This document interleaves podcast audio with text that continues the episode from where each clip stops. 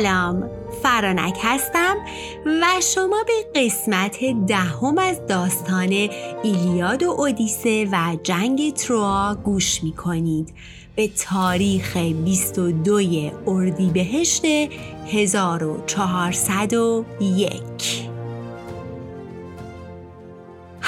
همونطور که توی قسمت قبل گفتم بعد از چند روز جنگیدن بالاخره با کمک زئوس تروایی ها قدرت و اعتماد به نفس عجیبی گرفتن و موفق شدن تعداد زیادی از یونانیا رو بکشن. یونانیا عقب نشینی کردن به کشتیاشون رفتن و می‌خواستن شکست رو بپذیرن و به یونان برگردن که به آخرین شانسشون یعنی آشیل رجوع کردن.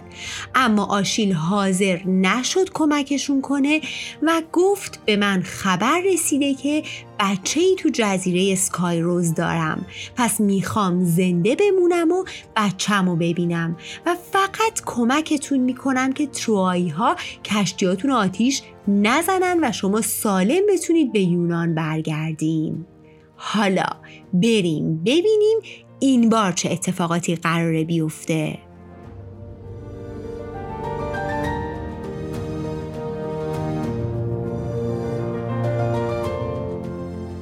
جنگ تروا و یونان از یه جنگ ناموسی بیشتر تبدیل شده بود به کلکل بین خدایان.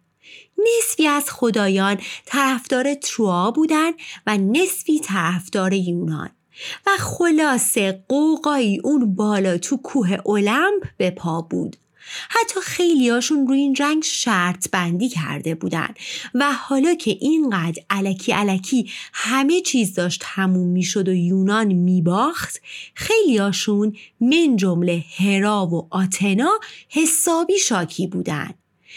پس این بار هرا تصمیم می‌گیره کاری انجام بده و تنها فکری که به ذهنش می‌رسه اینه که زئوس رو برای چند ساعتی یه جوری بخوابونه تا بتونه کنترل جنگ رو به دست بگیره. داروی خواباور و این چیزا که روی زئوس خدای خدایان اثری نداشت. پس تنها راهی که به ذهن هرا می‌رسه اینه که با جذابیت های زنانش زئوس رو بکشونه به اتاق خواب و خلاصه زئوس رو برای چند ساعتی بخوابونه. زئوس هم که قربونش برم اونقدر معشوقه و زن داشت که به این راحتی ها وا نمی‌داد یعنی وقت به هرا نمی رسید اصلا. مخصوصا حالا که سر معموریت کنترل جنگم بود معموریتی که تتیس جون بهش داده بود در نتیجه ولکن ماجرا نبود. پس هرا با مشورت آتنا میره پیش آفرودیت خدای عشق و شروع می‌کنه گریه و زاری. و به آفرودیت میگه که زئوس خیلی وقت دیگه به من هیچ کاری نداره به من توجه نمی‌کنه و اصلا منو نمی‌بینه. و تنها تویی که می‌تونی دوباره کمکم کنی تا بتونم زئوس رو به سمت خودم بکشونم و عاشق خودم بکنمش مثل اون اوایل ازدواجمون. آفرودیت هم که سرش درد می‌کرد برای این داستانا. اصلا نفهمید که ته این ماجرا قراره به ضرر خودش و پاریس و تروا تموم بشه. سریع فکر چاره کرد و از معجون سهرامیزش به اسم آفرودیزیاک به هرا داد. و گفت اگه این معجون رو بریزی وسط سینه هات زئوس تلس میشه و برای چند ساعتی کسی جز تو رو نمی‌بینه. قلبش و همه وجودش برای تو میشه. هرا هم خوشحال لپ آفرودیت رو میبوسه و بدو بدو میره آفرودیزیاک رو میریزه روی خودش و میره پیش زئوس. زئوس تا هرا رو می‌بینه هرای چشم میشی خودش رو می‌بینه تروایی ها و جنگ و درخواست تتیس رو فراموش می‌کنه. میره هرا رو بغل می‌کنه و میبوسه و انگار که اولین بار هرا رو می‌دیده. خلاصه با هم میرن به اتاق و بعد از ساعتها عشق بازی زئوس بالاخره میخوابه. اونم چه خواب سنگینی. و اینجا بود که هرا بودو بودو میره تا نقششون با آتنا رو عملی کنن. هرا اول از همه میره سراغ پوزیدون برادر زئوس. یادتونه پوزیدون سالها قبل وقتی زئوس تبعیدش کرد به شهر تروا رفت به اون شهر و تو ساخت دیوار عظیم شهر کمکشون کرد و اصلا علت اینکه دیوار شهر تروا اینقدر عجیب غریب بود این بود که پوزیدون براشون ساخته بود. اما اونا بعدش بهش توهین کردن و از اونجا بود که پوزیدون نسبت به تروا و تروایی ها کینه به دل گرفت. پس هرا پوزیدون رو میفرسته به میدون جنگ و پوزیدون هم با اون پیشینه قبلی میره و میپیونده به سپاه یونان چون کینه داشته از تروا دیگه. پس سپاه تروا و یونان دوباره در حال کشمکش و جنگ. حالا که زئوس به خواب رفته بود و آتنا و هرا و پوزیدون داشتن از یونان پشتیبانی می‌کردن یونانیا جون تازه گرفتن و تروایی هم دیگه اون اعتماد به نفس و قدرت قبل رو نداشتن. در نتیجه حالا یونان بود که سپاه تروها رو داشت قلقم می کرد و می‌رفت جلو. این روال داشت پیش می‌رفت تا زئوس از خواب بیدار میشه. بیدار میشه و میگه من کیم؟ اینجا کجاست؟ یهو یادش میاد که ای وای من اون پایین جنگ بود و اون داشت جنگ رو کنترل می‌کرد مثلا. پس سریع میره و می‌بینه که اوه اوه چه خبره. پوزیدون که می‌فهمه زئوس بیدار شده از ترس سریع از میدون جنگ فرار می‌کنه و میره. زئوس هم می‌بینه اوضاع تروایی ها خراب بد جور پس سریع به آپولون دستور میده تا بره به کمک تروایی ها دوباره تروایی ها قوی میشن و یونانی ها عقب نشینی می‌کنن. آگاممنون می‌بینه اوضاع خیلی خیته. در میره و میره تو کشتیش میشینه. اودیسه و منالئوس بیچارم زخمی شده بودن و آگاممنون با اینکه اینو می‌بینه اما اونا رو رها می‌کنه و میره تو کشتیش. از اون ور آشیل با اینکه قبول نکرده بود تو جنگ شرکت کنه اما همه فکر و حواسش پیش سربازای یونانی بود. پس پتروکلوس رو میفرسته تا بره و سر و گوشی آب بده و ببینه چه خبره. پاتروکلوس میره و با چشمانی گریون برمیگرده و به آشیل میگه که اسپارتیا یعنی باقی مونده اسپارتیا یا زخمی شدن یا در حال فرارن. خلاص اوضاعشون خیلی خرابه. به آشیل میگه تو باید بری و کمکشون کنی. وگرنه عذاب و وجدانی که خواهی گرفت تا آخر عمر ولت نمی‌کنه. آشیل میگه دیگه با من راجع به این حرف نزن. من قبلم گفتم که عمرن نمیرم کمک آقا ممنون و سپاهش. من بهشون گفتم که فقط اگه کشتیاتون در معرض خطر بود من کمکتون می‌کنم تا فرار کنید. همینو بس. پاتروکلوس خیلی تحت تاثیر صحنه های جنگ قرار گرفته بود. نمی‌تونست کاری نکنه. پس به آشیل میگه که خیلی خوب لااقل لباس و زره و سلاح و عرابت رو به من بده تا من برم به جنگ. اونا فکر کنن تویی شاید یکم امیدوار بشن و تروایی هم با دیدن تو یکم بترسن و عقب نشینی کنن. اینو اضافه کنم که عرابه آشیل با بقیه متفاوت بود. از این نظر که به جای دو تا اسب سه تا اسب داشت. سه تا اسب عرابه آشیل رو میروندن و از این نظر منحصر به فرد بود. آشیل دلش راضی نبود که پاتروکلوس به میدون جنگ بره و خودش رو به خطر بندازه. اما وقتی اصرار بیش از حد اون رو می‌بینه قبول می‌کنه.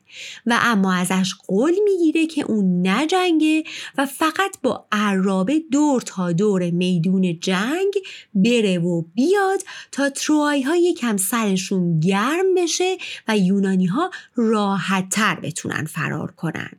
پاتروکلوس قبول می‌کنه و زره و لباس آشیل رو میپوشه سپر به دست سوار عرابه سه اسبه آشیل میشه و میره به میدون جنگ.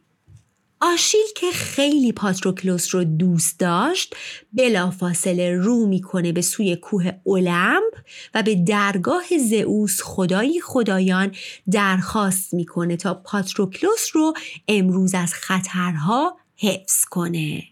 زئوس درخواست آشیل پسر تتیس محبوبش رو رد نمی‌کنه و بلافاصله به پاتروکلوس نیروی میده و پاتروکلوس میشه شبیه اون روز دیومد. یهو گنده میشه ازولانی و پرزور. این زئوس بیچاره هم تکلیفش معلوم نبوده نمی‌دونسته کدوم وریه. یه دقیقه این وری بوده یه دقیقه اون وری بوده. در واقع براش مهم نبود کی ببره فقط می‌خواست هر درخواستی که به تتیس ختم میشه رو انجام بده. ای بسوز پدر عاشقی. پس پاتروکلوس قوی هیکل و گنده وارد میدون جنگ میشه. همه به خصوص آژاکس فکر می‌کنن که آشیله که اومده. پس خوشحال و انگار نیروی تازه می‌گیرن. اما این وسط فقط آپولون بوده که می‌فهمه این آشیل نیست. پس میره و یکی می‌زنه پس کله پاتروکلوس و پاتروکلوس از روی عرابه میفته پایین. آپولون قصد صدمه زدن به پاتروکلوس رو نداشت. فقط می‌خواست همه بفهمن که این آشیل قلابیه. اما تا پاتروکلوس میفته زمین هکتور که فکر می‌کرد این آشیله سریع از فرصت استفاده می‌کنه و از دور نیزهی به سمت پاتروکلوس پرتاب می‌کنه. نیزه مستقیم می‌خوره به گلوی پاتروکلوس و متاسفانه تمام. هکتور باورش نمی‌شد که آشیل اینقدر سریع از پا در بیاد. پس سری میره بالا سرش و کلاه خود رو رو سرش بر میداره و می‌بینه به اینکه آشیل نیست. یکم ناراحت میشه اما سریع خودش رو جمع و جور می‌کنه و فکری به ذهنش می‌رسه که لباس و کلاه خود و زره و بقیه داستانهای آشیل رو برای خودش برداره. از اونور آژاکس اول فکر کرد آشیله که مرده داشت سکته می‌کرد. آروم آروم اومد جلو و دید که اه این که پاتروکلوسه. خب اول خوشحال شد که دوستش به فنا نرفته. اما بعد به این فکر کرد که باید خبر مرگ پاتروکلوس رو به آشیل بده و اونجا بود که قلبش درد گرفت. کلی با خودش کلنجار رفت و بالاخره جنازه رو انداخت پشتش و رفت به سمت آشیل. آشیل وقتی جنازه دوستش رو دید اونقدر فریاد زد و گریه کرد و به سر و صورت خودش کوبوند که از حال رفت. آژاکس که نمی‌تونست آرومش کنه هر چی تلاش کرد هر چی دست و پاشو گرفت که خودشو نزنه انگار نه انگار. اصلا زورش نمی‌رسید به آشیل. پس مادرش تتیس که دید آشیل آروم بشو نیست یهو ظاهر شد و اومد به صحنه و آشیل رو تو بغلش گرفت و سعی کرد که آرومش کنه. آشیل به مادرش میگه که من دیگه نمی‌تونم بی خیال بشینم. من باید انتقام بهترین دوستم رو از تروهایی ها بگیرم و تا اون هکتور رو نکشم آروم نمی‌گیرم. اصلا هم مهم نیست که سرنوشت خودم چی میشه. من باید به این جنگ برم. تتیس که می‌دونست نمی‌تونه جلوی آشیل رو بگیره دیگه چیزی نگفت و سعی کرد که بی خودی هی بهش نگه که نرو و نکن و چون می‌دونست که آشیل کار خودش رو می‌کنه. تنها کاری که به ذهنش رسید این بود که بره پیش هفاستوس خدای صنعت و بهترین زره و سپر رو برای آشیل سفارش بده. چون در واقع همه ابزارهای جنگی آشیل رو هکتور برداشته بود و برده بود دیگه و آشیل چیزی برای جنگیدن نداشت. فردا روز قبل از طلوع آفتاب آشیل با لباس جنگی جدیدش میره به کشتی آقا ممنون آقا ممنون با دیدن آشیل زوق مرگ میشه و ازش کلی تشکر می‌کنه و شروع می‌کنه بهش وعده وعیده پول و مقام و این چیزا بده که آشیل بهش میگه سب کن. من هیچ کدوم از اینا رو نمی‌خوام و فکر نکن اومدم کمک تو. من فقط اومدم که انتقام دوستم رو بگیرم. و قسم می‌خوره که نه تنها هکتور رو می‌کشه که سر دوازده تا پسر بچه تروایی رو هم همراه با جنازه پاتروکلوس دوست عزیزش خاک می‌کنه. اودیسه حسابی ترسیده بود. نگاه آشیل متفاوت شده بود. بیروح و بدور از انسانیت و فقط آتیش کینه بود که از چشمهای آشیل بیرون می‌زد. اودیسه به خوبی می‌دونست که حضور آشیل برای کمک به یونان نیست بلکه برای انتقامجویی شخصیه اما قبل از اینکه اودیسه بخواد فکری بکنه آشیل سوار عرابش میشه و به سمت میدون جنگ میتازه توی راه پسر بچه جلوش ظاهر میشه. آشیل شمشیرش رو می‌بره بالا تا سر بچه رو از تنش جدا کنه. بچه التماس می‌کنه و میگه منو نکش. اما آشیل که به پوچی رسیده بود بهش میگه زندگی هیچ ارزشی نداره سراسر رنجه. پس همون بهتر که تو بمیری و رنج نکشی و با یک ضربه کار اون بچه بیچاره رو تموم می‌کنه. آشیل هر سربازی که سر راهش می‌دیده رو می‌کشه و میره همینطور جلو. سربازای تروهایی یکی بعد از دیگری میفتن به زمین دیوار دفاعیشون رو میشکنه و میره جلو و میره جلو و می‌رسه به هکتور. پریام پادشاه تروا و پدر هکتور از بالای دیوار شاهد تاخت و تاز آشیل به سمت هکتور بود. از اون بالا فریاد می‌زنه و به هکتور التماس می‌کنه که سری بیاد این ور دیوار تا سربازا دروازه ها رو ببندن. به هکتور میگه فراموش نکن که آشیل از تو قوی تره آشیل شکست ناپذیره. تو هیچ شانسی نداری. اما هکتور مقرورتر از این حرفا بود که بخواد فرار کنه. پدرش بهش میگه به همسرت و فرزند نوزادت فکر کن. اما هکتور گوشش به این حرفا بدهکار نبود. به پدرش میگه یا آشیل رو می‌کشم و با سرافرازی میام به شهر یا ترجیح میدم بمیرم تا اینکه بخوام فرار بکنم. پس شروع می‌کنه به جنگیدن با آشیل.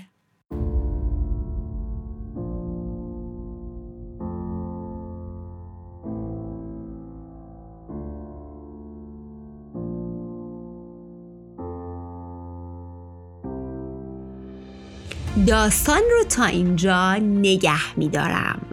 اگه می‌خواید بدونید که هکتور آشیل رو می‌کشه یا آشیل هکتور رو با من همراه باشید. لبهایی خندون و فکری آزاد و رها رو برای همتون آرزو می کنم.